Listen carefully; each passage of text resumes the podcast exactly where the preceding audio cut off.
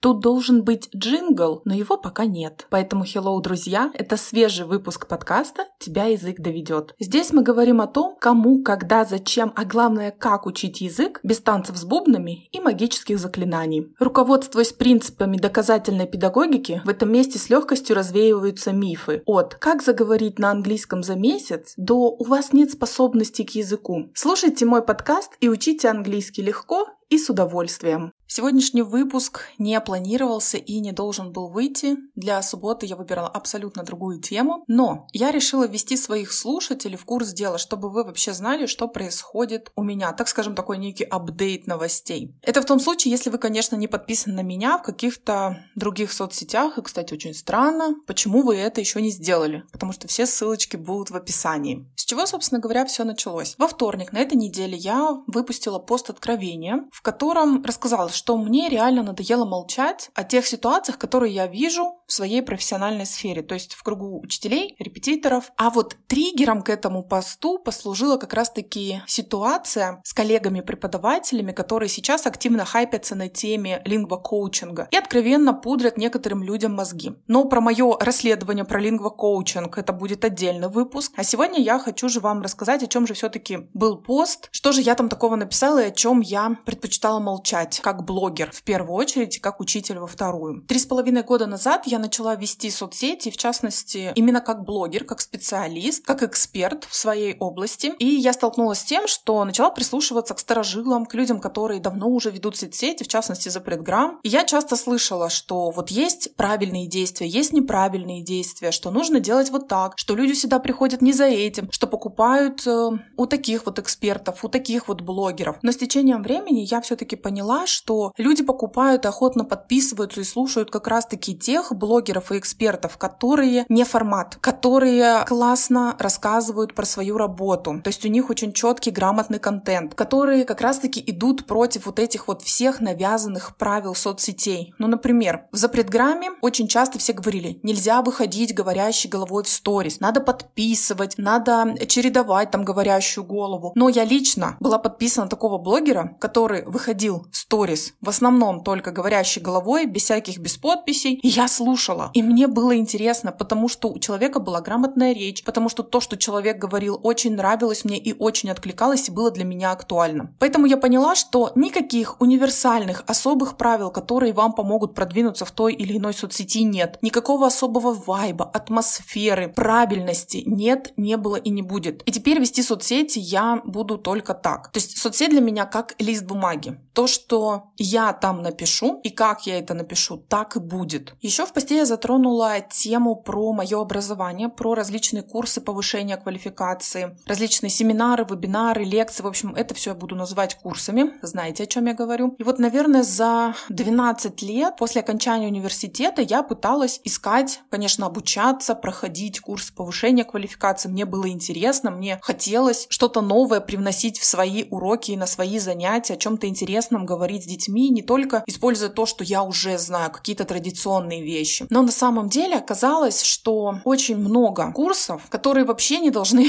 были выходить. Причем это касается не только каких-то репетиторов, блогеров, это даже относится и к очень таким значимым людям в образовании, которые считаются мастодонтами педагогики. Это люди, которые представляют издательства в нашей стране, издательства, которые выпускают учебники школьные, в частности по английскому языку. Я иногда сидела, слушала и думаю, боже, ну что за фигню ты несешь? Ну ведь ты же даже не работал в школе ни разу, но это же не сработает, потому что я учитель-практик. Я услышала, пошла это проверять сразу. Я что-то подсмотрела, мне надо это попробовать, мне надо это реализовать. И причем несколько-несколько раз довести до автоматизма. И мне было вообще странно сидеть и слушать коллег, которые писали классные комментарии, говорили, боже, как это здорово. Я, естественно, когда была еще с очень низким опытом, наверное, первые года, я сидела, слушала, думаю, ну, наверное, я что-то не понимаю, люди как бы уже не первый год замужем. Но потом, общаясь с другими коллегами, я стала замечать, что люди вообще боятся писать отрицательные отзывы. Боятся, потому что им могут закрыть доступ к курсу. Их э, могут, э, там, не знаю, отозвать или не выдать сертификат. Хотя это вообще незаконно. Сейчас я понимаю, что нужно, конечно же, внимательно читать э, договоры и оферты, которые есть. И если что, идти к юристу. Слава богу, такого юриста я нашла. И даже можно, я знаю, отсутствие заслуживать деньги, если, например, тебе пообещали одно, на курсе было совсем другое. Но учителя в учительской сфере стать изгоем, это, это значит, что в тебя всегда будут тыкать пальцем. В принципе, даже когда ты новичок, когда я пришла в школу такая молодая преподавать, все сразу косились.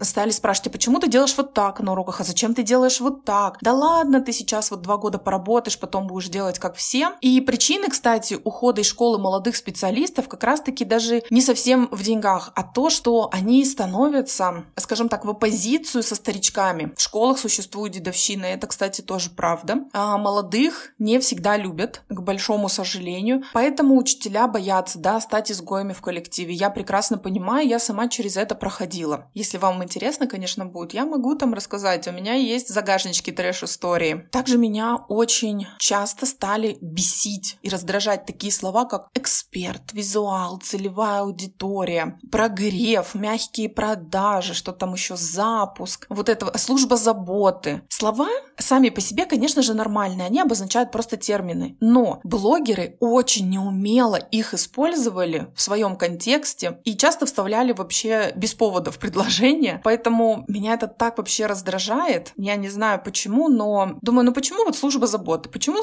не назвать техническая поддержка? Вот эти вот мягкие продажи. А что, есть какие-то жесткие продажи? Я эксперт. Или как у нас все, да, резко вдруг стали экспертами. Я родила, и я теперь эксперт в материнстве. Я съездила, поучилась в Америке два месяца, все, я теперь эксперт в преподавании. Вот такое, конечно, прям очень сильно бесит и раздражает. Также, честно, хочу вам признаться, что мне было очень стыдно всегда продавать свои услуги, рассказывать о них где бы то ни было. У меня, конечно, всегда прекрасно работало сарафанное радио, но с новыми учениками это было всегда так, боже, это же им опять надо рассказывать, как что происходит. Я всегда этого стеснялась. Мне казалось, что я вот такая торговка на базаре, которая такая, эй, подходи, народ, не скупись, там, покупай, живопись, давайте ко мне на уроки, я тут такая вот классная, замечательная. Мне всегда казалось, блин, ну это неправильно, так не должно быть. Но сейчас я понимаю, что сидеть где-то в тени и не рассказывать о себе миру, не заявлять, ну а как по-другому о тебе узнают люди? Как, как тебя найдут в социальных сетях? Как вообще узнают, что ты есть, что ты охрененный препод, и ты классно преподаешь английский? Как? Как, если я буду сидеть и молчать? Да никак. Поэтому я решила, что надо выходить, надо рассказывать. Я сейчас, конечно, стесняюсь этого гораздо меньше, но все равно иногда бывает еще неловко. Еще, честно признаюсь, но у меня были очень неприятные мне люди в качестве учеников моих. Либо это были родители детей. Это, знаете, такие люди из серии, не то, что там общаться с ними тяжело, а иногда думаешь, господи, я бы вас лучше не знала, честно. И мне всегда было очень стыдно отказать. Всегда же на всех курсах учили, клиент всегда прав, а учитель вообще там и репетитор не имеет права выбирать. Вот к тебе пришли, ты там должна найти ко всем подход, что-то делать, рассказать, чтобы к тебе согласились, не дай бог там от тебя уйдут, потому что они про тебя будут плохо говорить. Но потом я поняла, что учитель и репетитор тоже имеют право выбирать учеников. Я сейчас не говорю про общеобразовательную какую-то деятельность учителя в школе, а в общеобразовательных школах я говорю сейчас про репетиторов, всех, кто фрилансеры, на себя работают. Мы имеем право выбирать. И даже языковые школы сейчас составляют черные списки из детей, родителей, из клиентов и не берут их. Не все, но те, кто так делает, просто заслуживают моего уважения. Почему я вдруг стала отказывать клиентам? У меня случилась такая ситуация. Я вообще не знаю, как мы с этими людьми отработали целый год. А, в общем, меня прям игнорировали. Когда я писала какие-то отчеты, когда я спрашивала, как там дела в школе у ребенка, когда я просила там написать какие-то отзывы, что-то заполнить о своей деятельности. То есть мои сообщения читали, но мне практически никогда не отвечали. То есть никогда я не слышала там спасибо, никогда я не слышала каких-то вопросов. Когда я просила, например, починить камеру или настроить звук, потому что ребенка не слышно, ничего не делалось. Я не знаю, как мы проработали с сентября по май. В общем,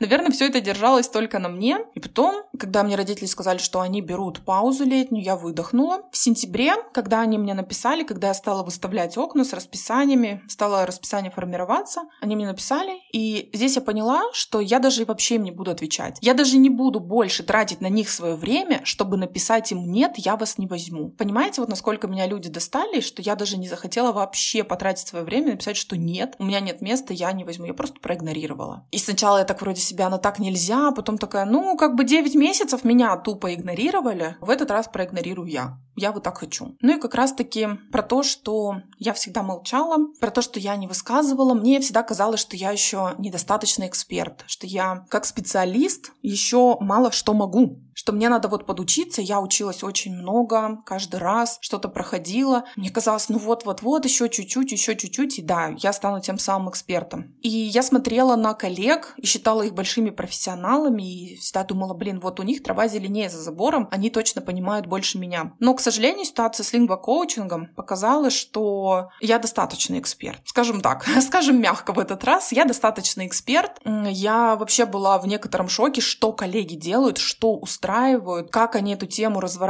под себя. Про лингвокоучинг, как я уже сказала, я вам расскажу. А, все свое расследование.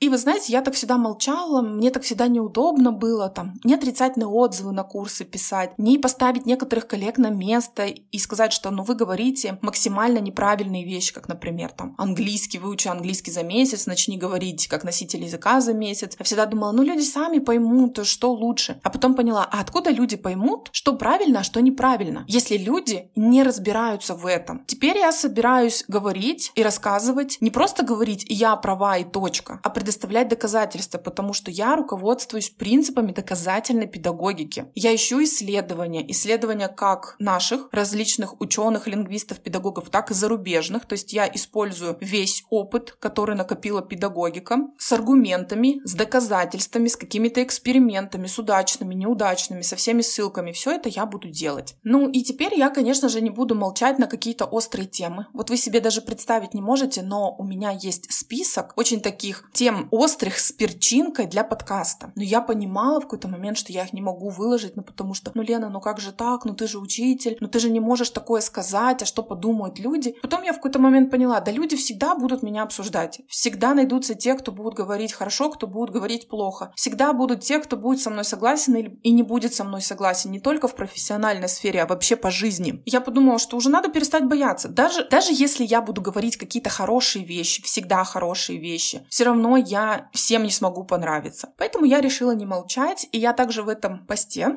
который я написала, я очень открыто заявила о своих желаниях, потому что раньше для меня там желания это были так вот где-то вот на бумажечке, чтобы никто не видел. А я заявила очень открыто о том, что я хочу стать известным блогером, я хочу стать известным учителем и преподавателем не только в России, но и во всем мире. И я хочу открыть свою онлайн-школу. Знаете, я даже сейчас это говорю, и для меня меня это такой поступок, как признать, во-первых, себя, да, что ты хочешь стать знаменитой, что ты хочешь стать известной. Я себе этого... Ты хочешь стать реализованной. Я себе боялась в этом очень долго признаться. Я вообще не понимала, зачем я веду соцсети. Но теперь я знаю. Я знаю, что я хочу, я знаю, как я хочу, я об этом открыто заявляю. Мне всегда даже было страшно, например, выходить в соцсети, рассказывать что-то о себе, показывать себя, потому что мне там не нравилось, как я выгляжу на камере, или потому что у меня есть лишний вес, и вот у меня там нестандартная фигура, культура, а что скажут люди и так далее. Но сейчас мне все равно, потому что я специалист, я знаю то, о чем я говорю, я совершенствуюсь, я расту с каждым днем, я учитель практик, я учитель, который очень много всего читает. У меня